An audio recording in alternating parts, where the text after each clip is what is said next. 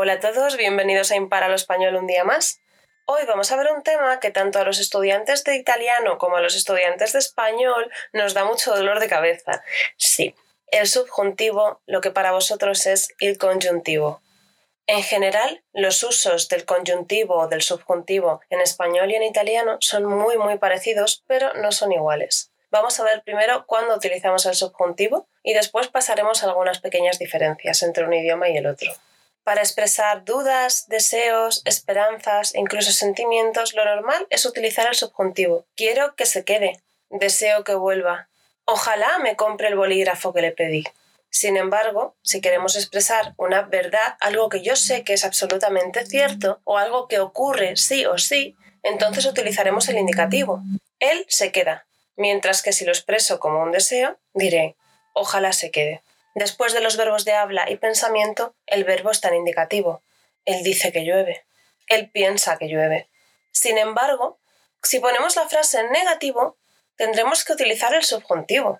Él no cree que llueva mañana. No dice que vaya a llover mañana. En ambos casos, estamos utilizando un subjuntivo. Detrás de algunas expresiones concretas que indican periodos de tiempo o momentos concretos en el tiempo, también vamos a utilizar el subjuntivo. Por ejemplo, cuando hayas llegado, llamaré a los demás. Tan pronto como llegues, mándame un mensaje. Como veis, se utiliza el subjuntivo.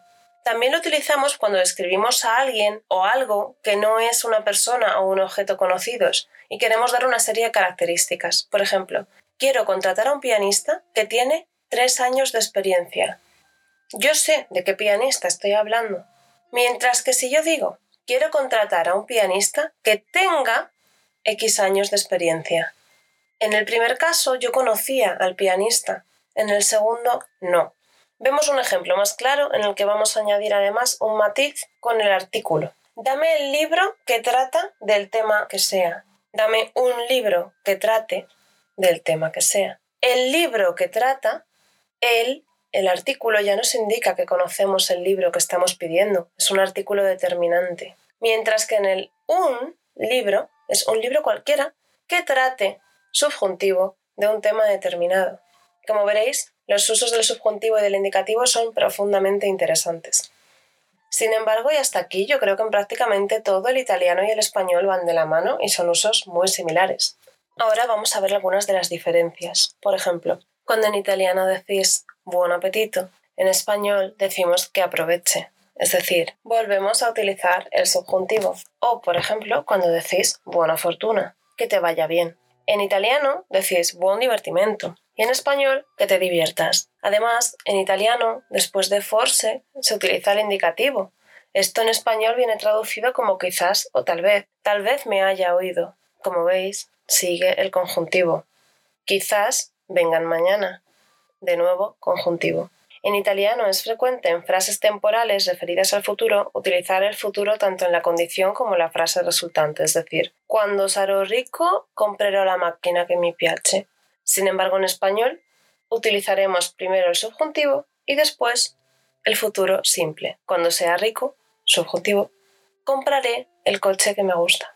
En italiano, en frases subordinadas después de una serie de adverbios, siempre se utiliza el indicativo, por ejemplo, detrás de dove, come, cuándo y cuánto. Ejemplo, viene cuando voy. En español, sin embargo, no vamos a utilizar el indicativo, sino el subjuntivo. Ven cuando quieras. Ocurre lo mismo con las frases interrogativas indirectas. Lei non sa chi abbia ragione. Mientras que en español diremos no sabe quién tiene razón es decir, utilizaremos el indicativo, mientras que vosotros utilizáis el subjuntivo. Hay algunas diferencias más, pero entraríamos en demasiadas complicaciones. Lo importante es ahora que tengáis más o menos claro que los usos son muy parecidos, salvo excepciones, que la mayoría de esas excepciones ocurren detrás de determinados adverbios o expresiones muy particulares, o bien en frases desiderativas, o en las interrogativas indirectas y en las subordinadas comparativas. Para cualquier cosa, cualquier duda o cualquier aclaración, por favor, id directamente a la página web que aparece inmediatamente en la descripción del vídeo y estaré encantada de solucionarlas. Una vez más, muchas gracias por escucharme. Nos encontramos de nuevo muy pronto y un abrazo inmenso para todos. Chao.